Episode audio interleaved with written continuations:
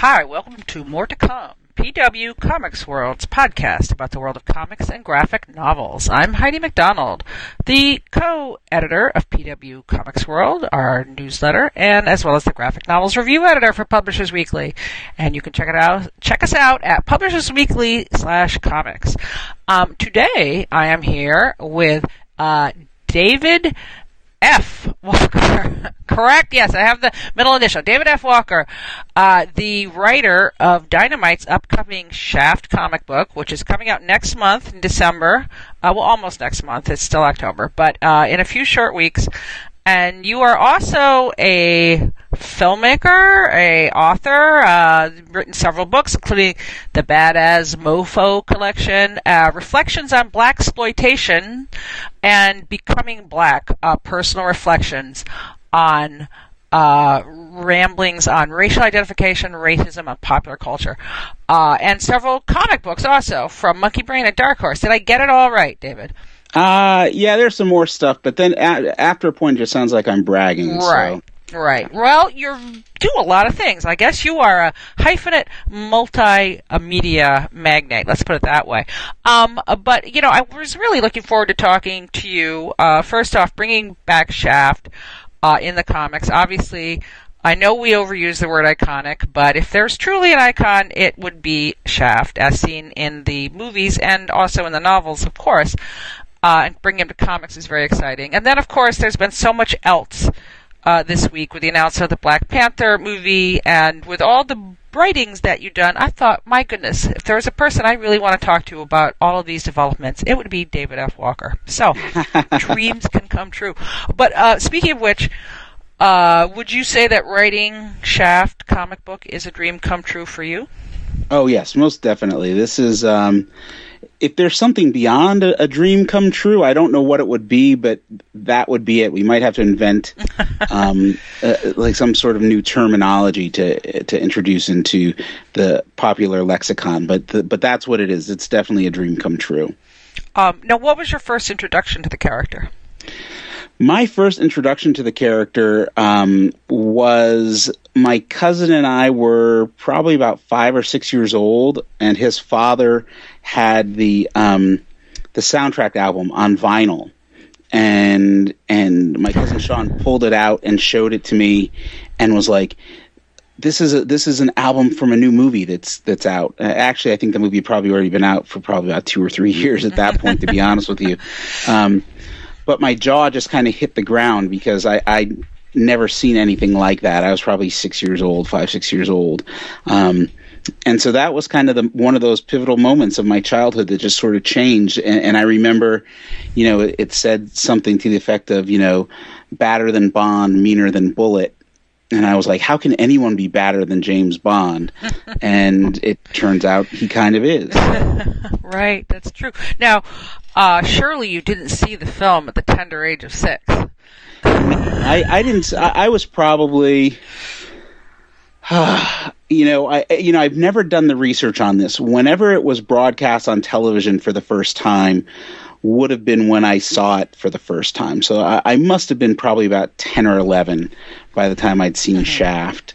Um, and you know, and I and I grew up in a household where we had, you know, subscriptions to Ebony and and Jet magazine, and so I would flip through those all the time, and so I was I was really aware of not just Shaft, but all these other movies that that I wasn't old enough to go see, or they weren't playing near me, whatever the case might be.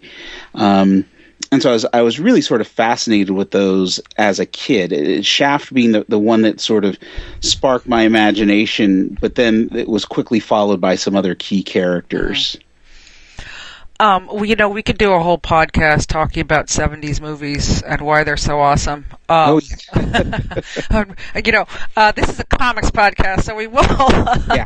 we could touch on that, but uh, um, you, you know, so so uh, when did you read the the novels of of um, by Ernest Tidyman, who cr- created the character originally?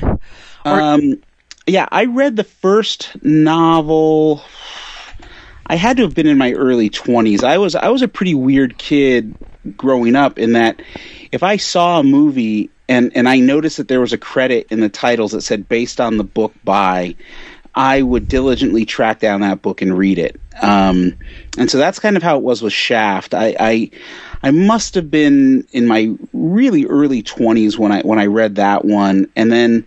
Um, they were actually really hard to come by for a long time. They're still actually pretty hard to come by, although that's getting ready to change. And and so over the years, I've read all of them.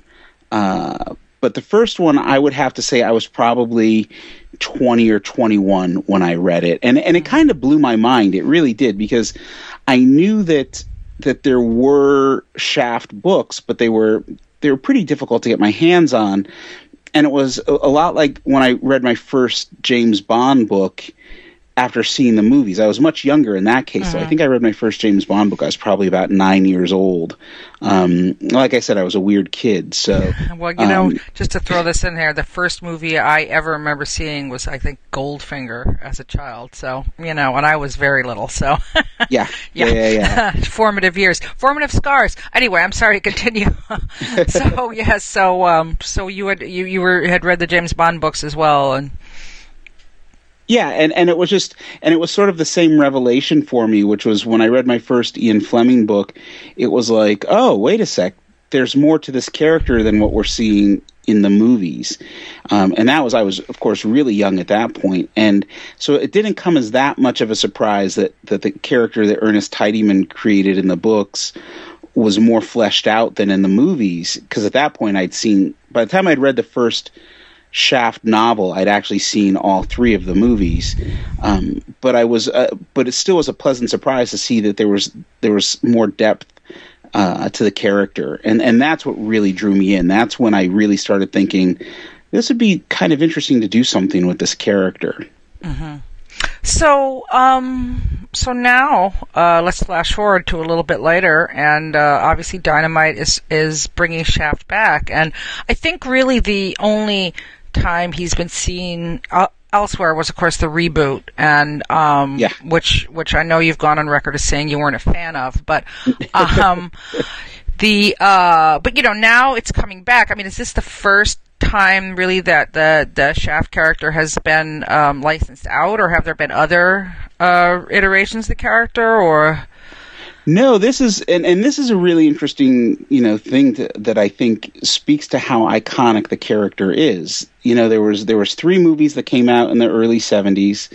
There was a, a very short-lived TV series in the 70s that also starred Richard Roundtree. And then there was the movie that was Samuel L. Jackson. And then there were seven books, six of which have been out of print since basically I think about 78 or 79 and yet somehow miraculously this character has managed to endure even though um, he's not out there nearly as much as certain other characters are both whether it's film or uh, literature.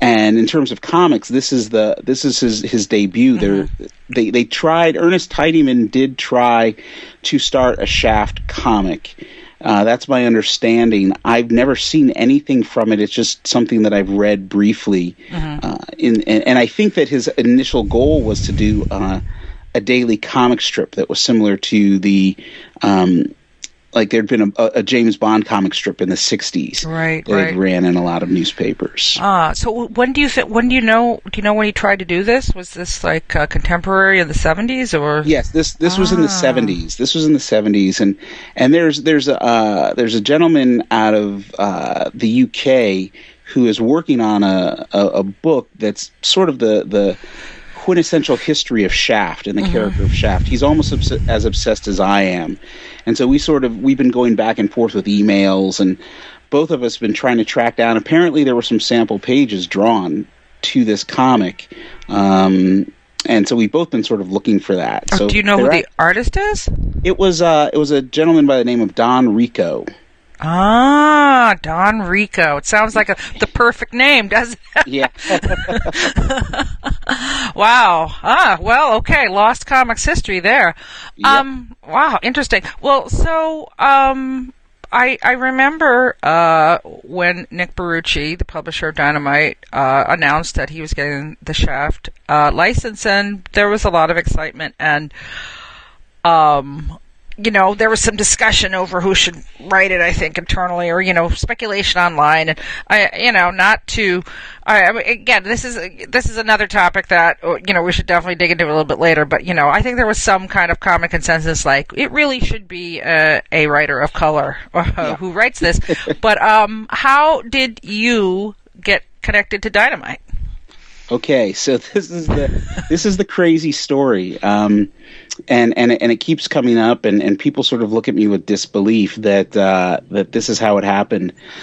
I actually contacted Ernest Tidyman's widow, mm-hmm. Chris Clark Tidyman, and said, you know, hey, I really would like to take this character and turn, you know, turn him into a comic character, do either adaptations or original stories and she was very open and receptive to the idea. So she got me in touch with the uh, with the agency that that reps the Tidyman estate, and then we got the dialogue going. And they said, "Hey, if you if you want to license it or know someone who wants to license it, we're ready to talk."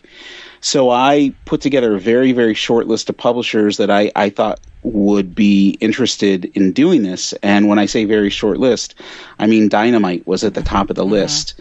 Um, I was looking at the other license stuff that they were doing and looking at um, not just the other license stuff that they were doing, but the content of, of how it was being presented. And I felt that Shaft really needed to be like, you know, uh, I didn't want to be a PG or a PG 13 comic. Right. And, and so I reached out to Dynamite and said, hey, are you guys interested in doing a Shaft comic? I really want to write one.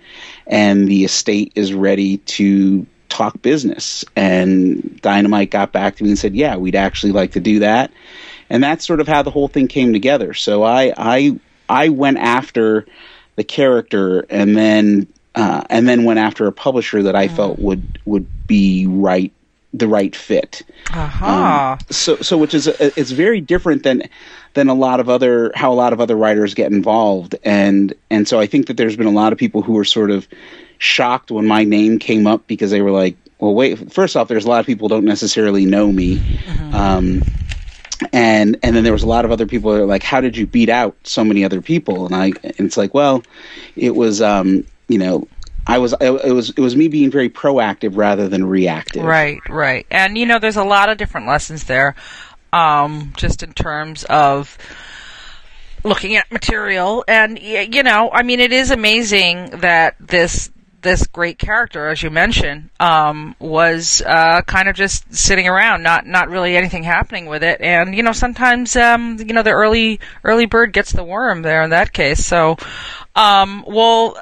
So, so this was definitely a dream come true, and you made yeah. the dream happen. That, that's amazing, David. Now, as far as the comics go, where do they fit in with the Shaft chronology? Are they tied into the novels? Are they, you know, based on the movies? Like, where where do they? Are they prequels, sequels? Where do they fit? well, they are they are definitely tied into the novels first and foremost. The the the movies themselves, two of the three two of the three original movies with Richard Roundtree were based on novels, mm-hmm. and so in that regard they're tied into the novels um, more so than the films. They're original stories. They're period pieces. This first story arc that I'm working on right now is chronicles really how Shaft becomes a private detective. And and before he becomes a private detective, he works for a private detective agency that's similar to the Pinkertons, uh, but I, I changed the name. Mm-hmm. And and so it's about this guy who's in his early 20s who's uh, who's just gotten back from Vietnam and really trying to find his way in the world. And and he you know he, he at one point he thought he was going to be a professional boxer. Then at another point he went to college and thought he was going to be a lawyer. And then through a twist of fate he ends up working at this detective agency basically doing store security but then gets caught up in a case that's way out of his league. Mm. And and so that's the first story arc, and it and it sort of breaks down. It's kind of like the, an origin story, except you know um, he's not bitten by a spider or you know uh, right. crash landing from another planet. It's just sort of the the making of a man. Right, right. Wow, this sounds really really fascinating. Um, I mean, when, uh, uh, when I've seen, I saw the original Shaft uh, film a few years ago, and it really does make you fall in love with New York all over again. I mean, it's such you know, those, again, those movies set in New York in the '70s are just so quintessentially gritty, and yet, you know, the beauty of the city is kind of in this this you know, magical time. a magical yeah. time of crime, true, yeah. but luckily there were men and women to fight it at the time as well. Um, and I mean, it certainly is a time period that that's um, rife with storytelling possibilities. Um, uh, now, was there any thought given to updating the character at all? You know, there, on my part, no, I never wanted to. So I'll be honest with that. Mm-hmm. Um, there was a very, very brief conversation that um, was that occurred at one point and said, you know, where it was suggested, you know, do we want to make this more contemporary? And you know, I said, you know, I don't think it'll work. That that was that was basically my extent of it. I don't know what the how the Tidyman estate um, dealt with that question. Uh, but for me, part of the magic of the character there was there's a couple things. One is that when you're when you're writing a period piece like this, it's you know late '60s, early '70s. Um, I don't know. There's something there's something about not having cell phones and something about not having the internet that makes um, detective work really a little bit more interesting you know mm. like they really have to sort of get down in the streets and and investigate and so that that really appealed to me um, but then you know tidyman's character in the books he's a vietnam vet and um and I could have easily, you know, if we'd updated it, we could have made it contemporary. We could have had him be a Gulf War vet or something like that. But I, I really want to explore some of the dynamics that were going on in America during the 60s and 70s um, with vets returning and you know returning from the war in Vietnam and then still dealing with the struggles uh, that were going on during the civil rights era and in and sort of the aftermath of it, especially you know with sort of the late 60s post assassination of Dr. King, uh, assassination of the Kennedys, that sort of stuff. And and so to to really get into that era, I think it allows you to um, to really touch upon some relevant things without it seeming as heavy-handed. Uh, and by that I mean one of the things I'm really dealing with is what Shaft's going through as a guy as a as a returning vet. Right. Right. And, and and I think that if I were to try to make some of these statements and have him be a returning vet from um, from the Iraq War, from Afghanistan, I, I think that that it, it, might come across too heavy-handed. We're still living in that moment, uh-huh. whereas um, you know the 70s, you can write about some of these things. You can write about Watergate. You can make these sort of profound political statements, but it doesn't seem as heavy-handed because you're you're doing it through the lens of what's already happened. Uh-huh. Right. Well, you know, let's talk a little bit about that because I, I mean, I agree with you. The historical context of the character is is very important, and um, yeah, oh darn it! Now I'm hearing this echo. Hold on one second. Okay. Ah, the beauties of technical. um. Eh, okay. Um. Hopefully, I'll cut that out. Um. Yeah. So the the time frame of of the character's original appearance. Um obviously is very potent. I mean, what you know, I I mean, this is not for for me to you know talk about so much racial stereotypes, uh, you know, so much, but it, even as an observer or you know someone who enjoys diversity and their and their entertainment, like it just seems like it's harder to do a character like like John Shaft today. Um, you know, I mean, I guess Will Smith could play the character. You know, I mean, if Will Smith appears in a movie, obviously he's one of the world's greatest movie stars, or Denzel Washington. But but it seems like like these kind of characters, you know, like the whole blaxploitation era, or or you know, specifically heroes uh, who were of color it it doesn't seem like there's that much. Uh, I don't know. They haven't been as prevalent now. Is that just my imagination, or? Oh no, you know? it's not your imagination. okay. It's it's definite, and you know th- there was this sort of calculated um, science to what I was thinking when when I. Th- went after this project. I mean, I always wanted to do a Shaft comic um, for for years, and I was making you know sort of a list of dream projects that I wanted to do, and then I was making a list of um, sort of the, the types of stories that I wanted to tell, the issues that I wanted to delve into, and I was looking at you know in terms of mainstream comics, I was looking at characters that I would be able to tell those stories with. Mm-hmm. Um, you know, every publisher has their set of toys, whether it's Marvel or DC, or then there's creator owned stuff. And, and everything I kept looking at in terms of goals and the types of stories I wanted to do, the issues I wanted to tackle, kept coming back to, well, you're either going to have to create an original black character, character of color, or you're going to have to find one to be licensed. Mm-hmm. You know, because Marvel's never going to let you do this, the, you know, a Falcon story the way you want right. to do it, or or you know, Black Lightning is never going to tackle the sort of issues that that I I want to tackle. And and it was like all you know that all roads led back to Shaft. And and I was pretty intimidated at, initially at the prospect, not of writing the character, but of just you know I kept thinking, well, there's no way it's going to happen. Uh-huh. There's no way anybody's going to say yes to this. There's no way um, the character is available. Surely somebody must have thought to try to do this before, and it turns out, you know, that I was I was wrong on that front. that, that no one else really had tried too hard to do it before. Um, and and and suddenly a lot of pieces started to fall together.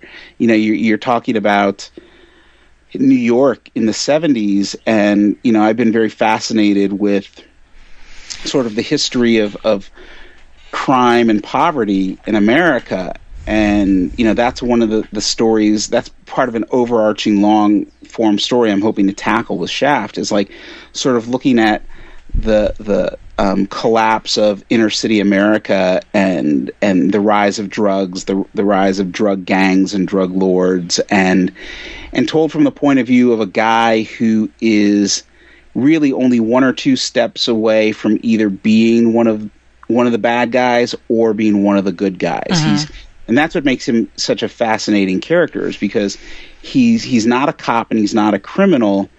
He's hated by both but also respected by both. Right. And and that's pretty fascinating. Right. Well, you I think I read that one of your objections to uh, the reboot, which starred uh, Samuel L. Jackson as Shaft's nephew, yeah, Scrappy Doo, um, was that he was a cop, yeah. and you said that was not uh, in line with the Shaft character. No, no, not at all. I mean, and it's it's it's it's really interesting because that part of the magic of Shaft as a character is that he operates outside of a system. He he operates in a world that's very unique just to him. And for, for him to be, whether he's a cop or whether he was like a mob enforcer, would put him in a world where he's living by somebody else's rules. Mm-hmm. And, and, and he needs to, he needs to live by his own rules as much as anybody can in this society. Right, right. Um, so this is a, a, plan for six issues, correct? O- only six to start with. So, only six to start with. I, I, I, haven't told I haven't told Nick this, but I'm going to be writing Shaft for a long time. Sales are going to have to be really bad right. for, for them to kick me off this. Right. Book, well, so. we're going to get we're going to get everybody out there and um, you know to to buy this comic, and the sales will be so uh, insane that you know they'll have to keep doing it. Um, you also wrote recently about um, uh, the Falcon. Now it's a very interesting time. Like on our podcast here at Publishers Weekly, um, which is normally uh, we have roundtables every other week, which is myself, Calvin Reid, and um, Kate Fitzsimons, and we talk quite a bit about you know women in comics and diversity in comics, you know, just constantly. Yep. And um, so I mean, every we just you know, it, and it seems to be that 2014 is, you know, the year the the dams broke or whatever. It just seems like people are talking about this so much. And you know, early in the year there was a lot of talk about when Sam Wilson, aka the Falcon, became Captain America at Marvel. And you know, you you I mean, one of the reasons I was interested in talking to you is you don't seem to be too afraid of speaking your mind. And um, you know, you you had some issues with that. Um, I I do. Yes. I have issues with that. Um, well, you know, for, you know, I'm I'm I'm not old by any stretch of the imagination, but I'm not young either, right? right. And and I have a halfway decent memory, so I, I remember like gimmicks like this in the past. Um, I pointed out that something I wrote that you know at one point Mark Waid wrote a Captain America story where Sam Wilson took over as Falcon. Um, I think there was at least one other instance in the 70s where, where Sam donned the you know the, the, the patriotic costume of Steve Rogers, mm-hmm. and, the, and the fact of the matter is is that by May, you know May 2015 when the new Avengers movie comes out, Steve Rogers will be back to being yeah. Captain America. Well, uh, excuse me, hasn't uh, like Rhodey put on the Iron Man armor many times as well? Yeah, yeah, and and so, I mean, he know, did become War Machine also, but you know. yeah, he's and, and and you know, and that's the thing. It's uh, they've got Rhodey in in the new Avengers movie. Um, you know, they I I don't know if Sam Wilson's going to be in it, but they're still you know by and large those characters are still sidekicks. I mean, as much as I enjoyed Captain America: Winter Soldier, and I, I enjoyed that movie quite a bit. Sam Wilson was a sidekick in that movie. Falcon was a sidekick. Yeah. I mean, and, he was delightful and wonderful, but yeah. Yeah, he was he was great, but um, you know, you in terms of Falcon, you're looking at a character who's been around. I, I want to say he was introduced in 1969, which uh, makes him 45 years old now, 45, 46 years old, something like that, and he really doesn't have a definitive story yet. I mean, for for a character that's as known as recognizable as he is, like you know, and I hate to say this, but I, I have yet to read a single Captain America Falcon story short of Steve Englehart to run in the 70s when it was revealed that, you know, Falcon was a sleeper agent for the Red Skull that was like, oh, okay, this character's had his moment. Right. And and and it's it's there's so much there, but every it seems like every Falcon story is the same thing. It's like oh, he's you know working as a social worker, and someone calls him an Uncle Tom, and then he beats up some gangbangers. you know, he's he's he's never taken on Galactus. He's never taken on these these right. these really um, huge characters, and and I feel like, and it's not to say that there aren't writers out there who could do something with him.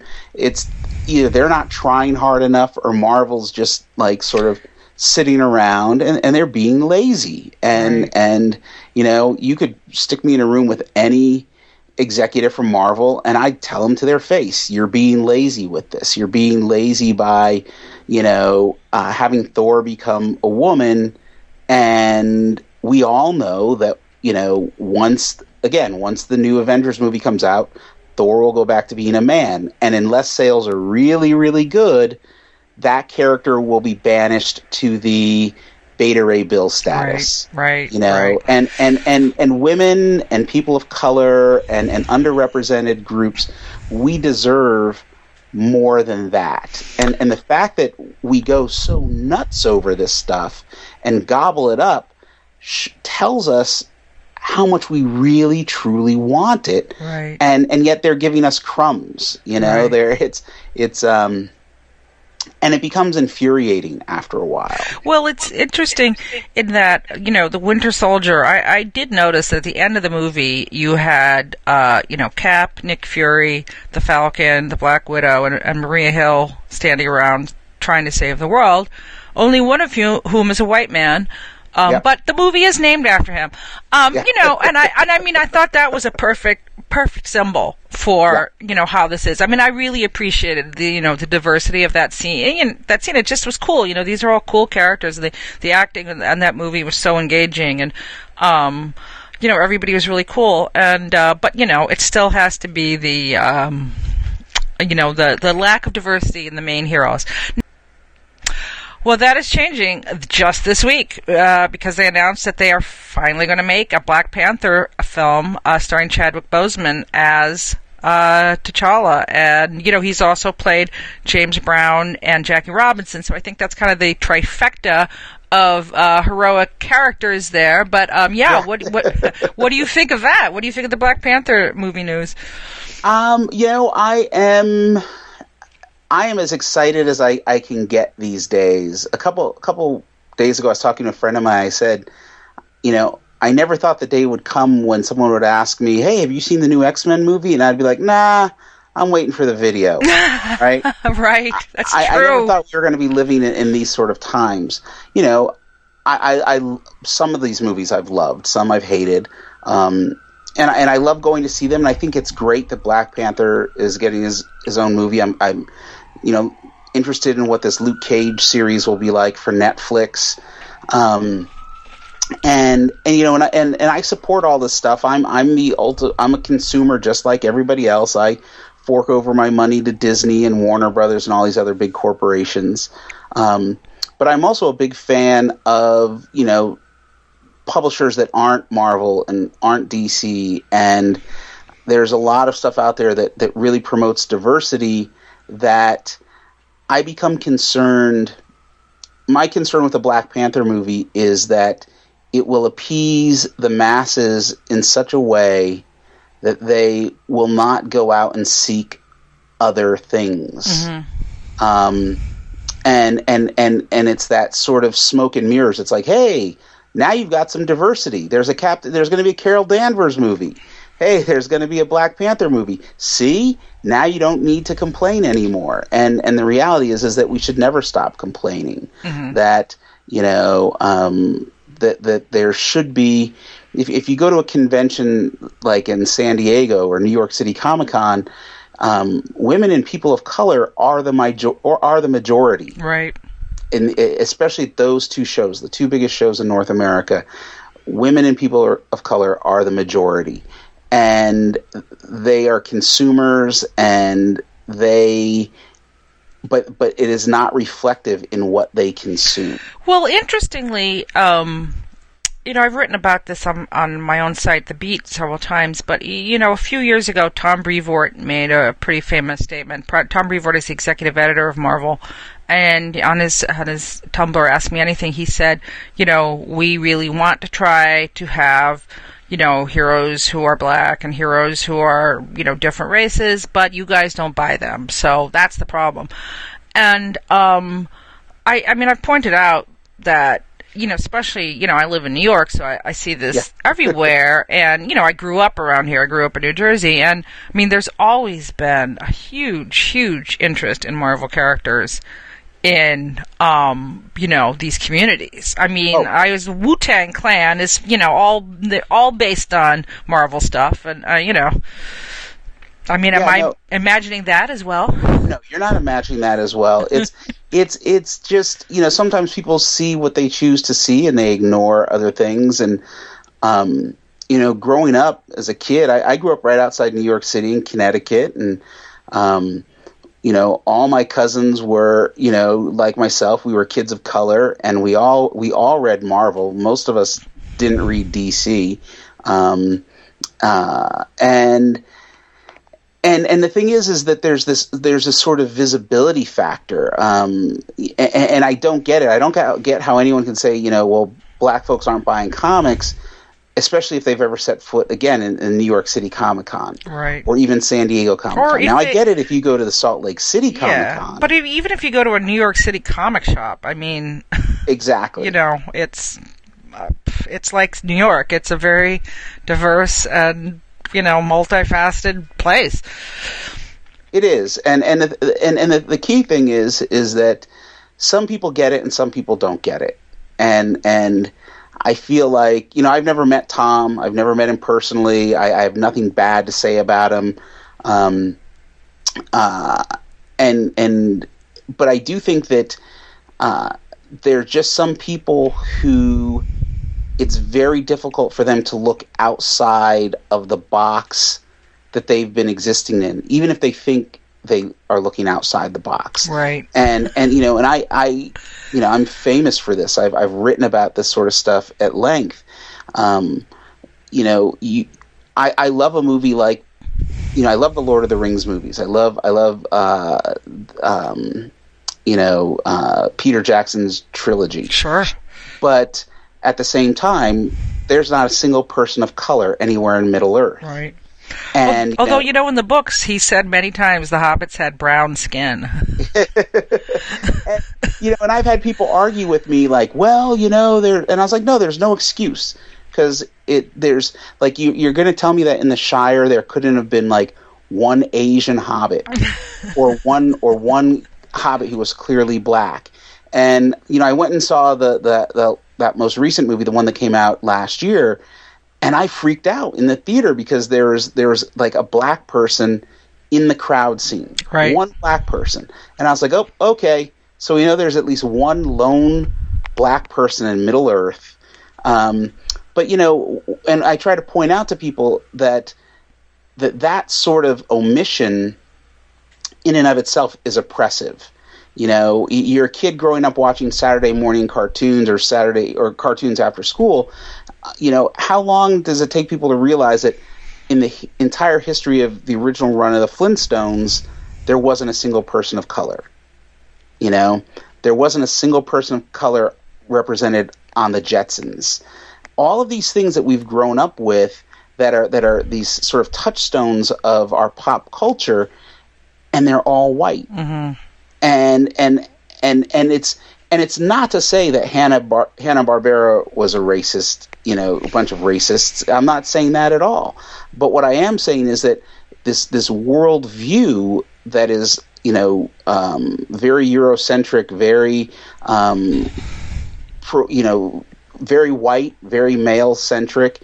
Um, after a while, it sort of crushes you know it crushes your spirit, Mm-hmm. and and and anyone who defends that is defending a system that is is crushing the spirit of you know like mm-hmm. kids like myself who who you know diligently read comics and diligently watched Saturday morning cartoons and would actually get excited like you know if I saw a comic with a black guy in the background on a panel I would get excited and that's kind of sad when Yeah. you think about it you know Yeah. Well, were there characters that you really enjoyed reading growing up?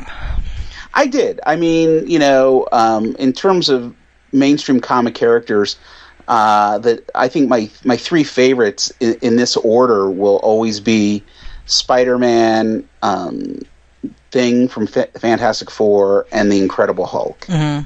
And and and all three of them.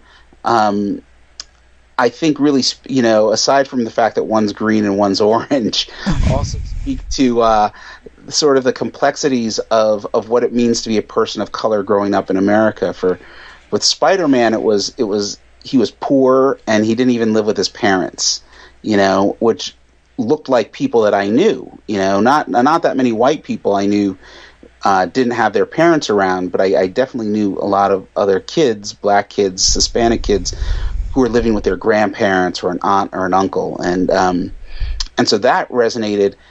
You know, with the thing, it was just the fact that he didn't fit in, no matter how hard he tried. Right. He was a big giant rock, and and so that sense of alienation is something that um, that I think uh, you know myself as a as a kid of color felt um, because I grew up in a predominantly white town. The only other people of color were mostly my my family, and then our immediate neighbors. Mm-hmm. And then with the Hulk, it was just that rage. like I Right. was the angriest little kid, and I was angry because, like the thing, you know, I didn't fit in, and I was I, I always felt like I was some sort of weird freak. What town did you grow up in? Uh, I grew up in a small town in Connecticut called uh, named New Canaan, Connecticut, okay. Yeah. which is a very very rich, affluent town.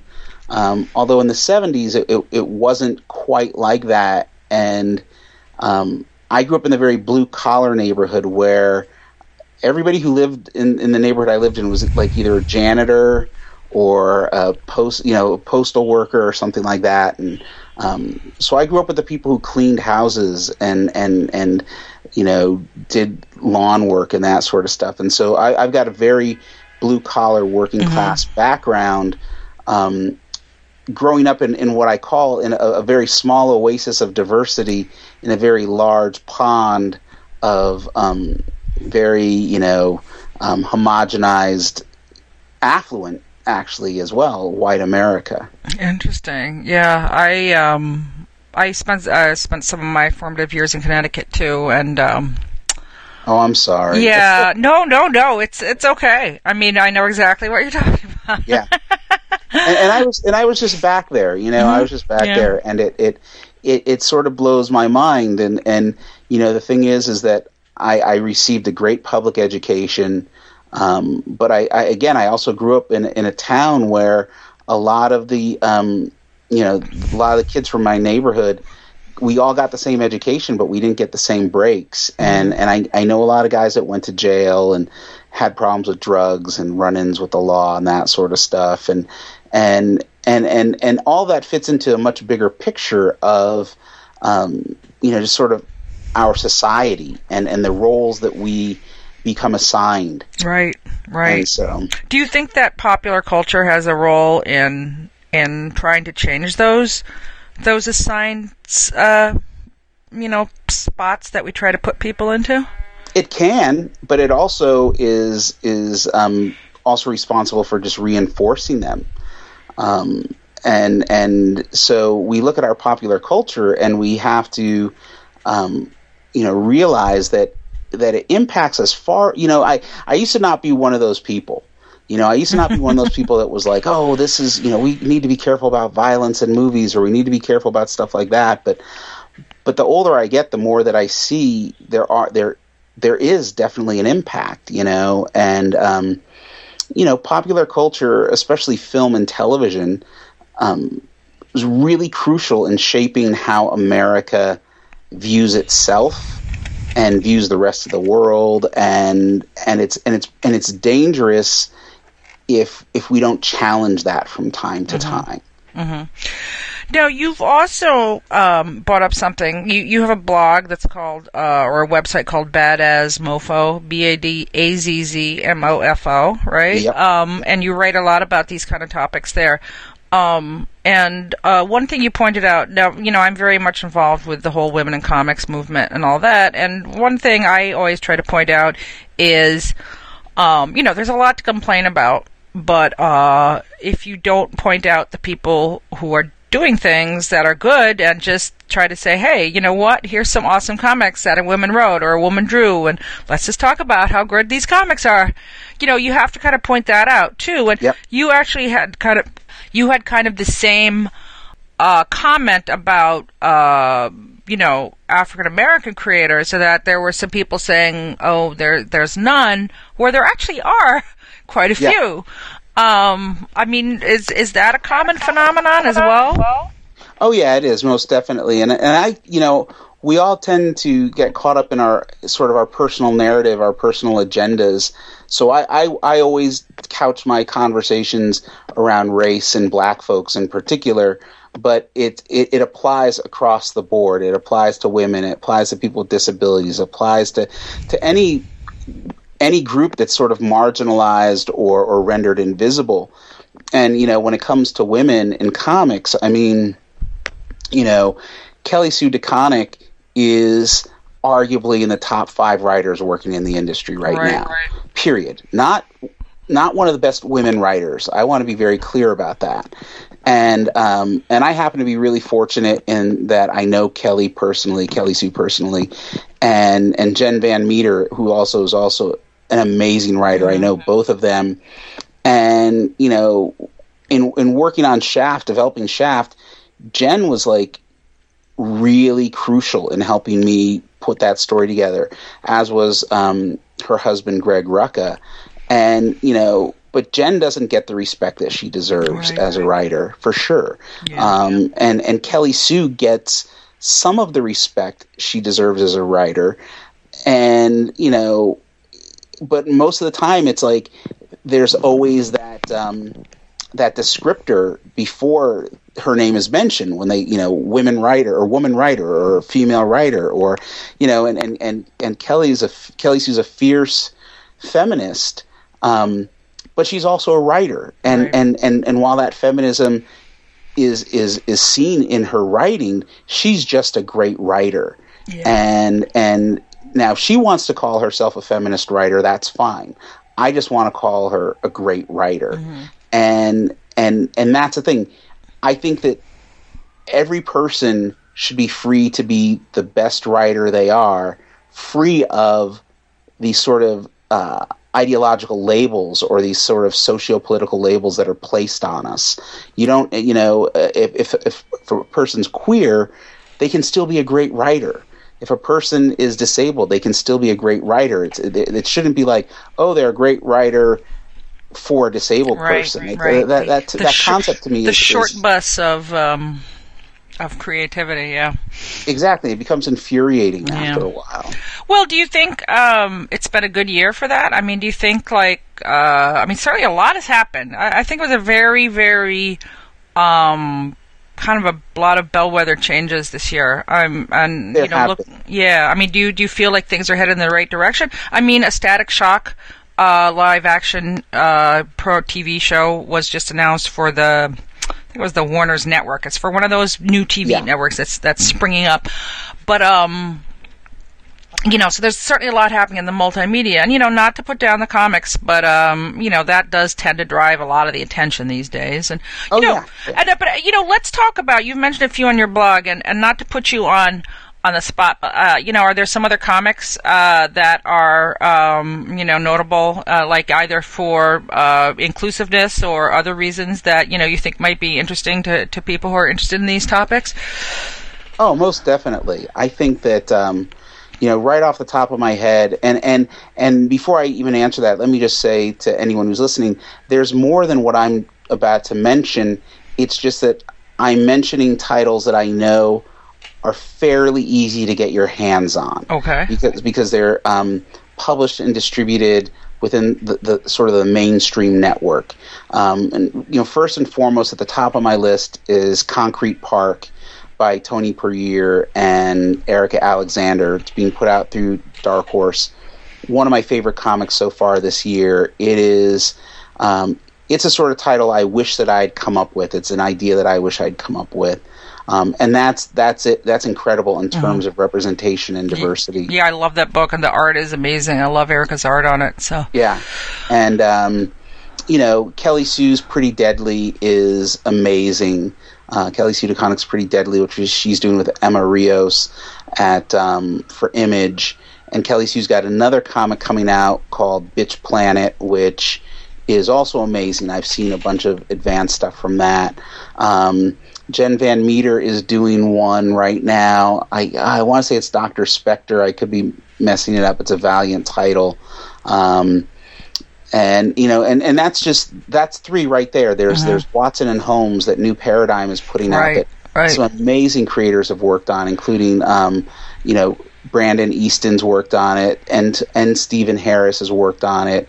Um, and and you know and those guys just had to do a Kickstarter campaign to put out their second trade paperback, and I was like, you know, Watson and Holmes should be it, like like that should be breaking the Image top three hundred or not the Image the Diamond top three hundred titles every month, and yet it's it's not for whatever reason, and and it's not that it's a um, inferior book because it's actually a well done. I know it's very well done, and um, I know we've talked to uh, we've talked to some of the people behind New Paradigm here on the podcast before, actually, and um, yeah, I mean there is a lot. There's a lot of good stuff coming out. Um, I think on the page, not really great, but I think. Um, I think some stuff is being done, you know, improvements. I mean, I would love personally, I mean, I think women in comics have really gotten their voice heard. They have And not, uh, it, but but let me say, they there's more to be heard. Right. for There, sure. Yes, Yeah. there's more to be heard, but I, I think you know you nailed it earlier, David, when you were saying you know people see what they want to see, and I mean really one of the breakout stories of the year was um, Roz Chast with her graphic novel. Uh, can't we talk about something more pleasant, which is like a bestseller for weeks and weeks and weeks and weeks, and um, there's you know other books by women that are graphic novels that just do phenomenally well, and um, you know it, it isn't as much commented on. So I actually feel like things with women in comics, despite some of the ugly side of it, is going really well. I really do feel that um, the representation of of comics, you know, and I just feel like writers, especially. I mean, I just think we need more more writers who have diverse backgrounds, and and um, I just feels to me, just in talking to even some of my friends, it just feels like a struggle right now. And um, I mean, do you see things getting better in that way, or you know, do you think we need to? I you know what I I'm one of those people. I'm I'm pretty cynical, so I try not to say that I see things getting better because I I, I worry that that means people just become lazy. And that the fight never goes away. That's true. I, I, I think the the fact that um, going back to Concrete Park, that Concrete Park is not a huge seller. Um, is I don't know why it's not a huge seller. Um, I'll be honest, I find the book more compelling than Saga, and I like Saga. Um, and yet everybody talks about Saga, and no one talks about Concrete Park. Mm-hmm. And, and and I'm not sure, you know. Obviously, there's a pedigree there in terms of Brian K. Vaughan as a writer, and and what he brings. And um, and again, I'm not knocking the book because I enjoy it, but uh, when I when I do when I see a book like Concrete Park or when I see a book like Watson and Holmes, which you know was nominated for something like three mm-hmm. Eisners, I believe, right. and and for them to still struggle, it it asks I, I'm forced to ask, okay, so what's wrong with this? What's wrong with this picture? And and it's and it's a big picture thing. It's it's that a lot of um, you know I don't think there's as many comics journalists or comics critics as there are just fans who are pretty loud. Mm-hmm. And and the thing is, is like it's okay to be a loud vocal fan, but let's bring some critical thought to this. You know, let's and and that's the scary thing I see, especially once we start talking about gender and race, is that um, there's no critical thought. It is just a lot of knee jerk, reactionary, ugly hate speak, and. Right you know, like I'm too old for that. Yeah. Like I'll like I'll take you out behind the woodshed and take a switch off the, you know, the tree and and I'll learn you as my yeah. Yo, learn ya on the trolling tree. Yeah, I mean it's true. I mean, I you know I am the same way. It's just like you know you just I haven't got time for the hate. You know, move yeah. on. And you know I feel like we've talked um, we're running out of time here, but you know, I feel like we've talked about so many. Uh, you know these issues that come up over and over again, and um, you know we could talk so much more. Uh, you have so much that you know you make films again. You you you know written other comics, and um, I know you have a lot of irons in the fire. I mean, there's so much we could talk about here, and um, you know, do you get tired of talking about these issues, or you know, being that guy, or? I do and I don't. Um, I'm I, I'm at this age now where I'm getting comfortable with the realization that um, that this is sort of the role I have in life. We I was I was we were talking I was talking with some friends about Dwayne McDuffie recently with people who knew Dwayne McDuffie as I did. And when he passed 3 years ago, he left this huge void. Right. And part of that void was that he was really um, a champion for bringing other people along and really encouraging other people. And and I kind of came to this realization that like we all have to do what we're good at and try to help other people along the way and and and not see everything as a competition. And and so I often ask myself, you know, what would Dwayne say right now? and Dwayne would usually say, I'm really busy. Let's let's walk and talk about this at the same time. Mm-hmm. You know, that's right. kind of how he was. Right. Um, and so for me to talk about this stuff, yeah, it frustrates me sometimes. And, you know, obviously you and I are having a civil conversation. Sometimes it doesn't get that civil. Sometimes it turns to shouting matches. And that I would prefer not to do. But, you know, I mean, again, going back to uh, like Kelly Sue, Kelly Sue will be the first person to point out to me if I've said something sexist or misogynistic. Mm-hmm. And, you know, and there's always this moment of shock when her or any of my other friends who you know are progressive thinkers catch me um, thinking in a way that is not progressive and as much as it bothers me i'm grateful for the opportunity to grow as a human being mm-hmm. and, and to and to change my thinking. And so in that regard i don't mind doing it. I don't mind doing it if i can help people um, sort of reconnect with their humanity. Because I, I believe that when we're talking about oppression, whether it's oppression based on race or gender or sexual identity, you name it, um, in order to oppress another person, in order to dehumanize them, we have to give up a bit of our own humanity in order to do that. Right. And so I believe that that in order to regain humanity, you have to help your oppressor see what they're doing wrong and and so in that regard, you know, talking about this sort of stuff, I've I found a way to talk about it in a way that works for me. I couch everything in these conversations generally around popular culture because people understand that, you know, and, and, and I can break down for them, you know, why, even though you love Wizard of Oz, it's a very problematic film. you know? Oh my God, you should read the original books, as I'm sure you have. But um, Yeah. oh Yes. my God, um, yeah, yeah. You know, um, you know, why- it's it's funny though how how people of our generation are like, you know, oh, we read that and we turned out okay. And like sometimes if you show them to you know younger people who really have more of a um, I don't know, energized view of these things, and they're like, "Oh my God, how could you possibly read that?" And then you really feel like, "Oh boy." yeah, yeah, yeah. No, it's it's like I, I didn't read Ender's Game until like two, three years ago, and I was like, "What?" and then and then then you know Orson Scott Card comes out with some of the stuff that he says, and I was like, "Oh, well, that makes sense to me." Yeah. Whereas all my friends were like, "Oh no, no, he he couldn't have been like this when he wrote these books," and I'm like. No, these books are about genocide. They're about killing off those that are different. Um, so, you know, Can you imagine if, if, if Robert Heinlein were alive today? yeah. the internet. Yeah, Jesus. Um, you know what? Before we run out of time, just to get back to Shaft again, Yes. um, done with the artist Bilquis Evely, who's uh, actually a woman from Brazil. So you know, talk about diversity. We've got a very culturally diverse team, but um. You know what? or Just just give us a little bit more of a log line about the first issue, uh, which is coming out in December, the first week of December again. Okay, the first issue is just really it's it's a it's about a pivotal moment in John Shaft's life when he thinks um, his life is going one way, and it turns out it goes another, and and this is setting up for what in issue two is where he becomes a detective. All right. To work for detective agency. So it's it's um it's grounded in sort of the classic tropes of um of of boxing and and and the underworld as it involves boxing. Um, because Shaft thinks he's going to be the next Muhammad Ali, and and that ain't about to happen. So All right. Well, uh, I will definitely be there. And uh, we'll find out how Shaft became such a complicated man, I guess, right? So, um, well, this is awesome, David. Thank you so much for taking the time to talk to us.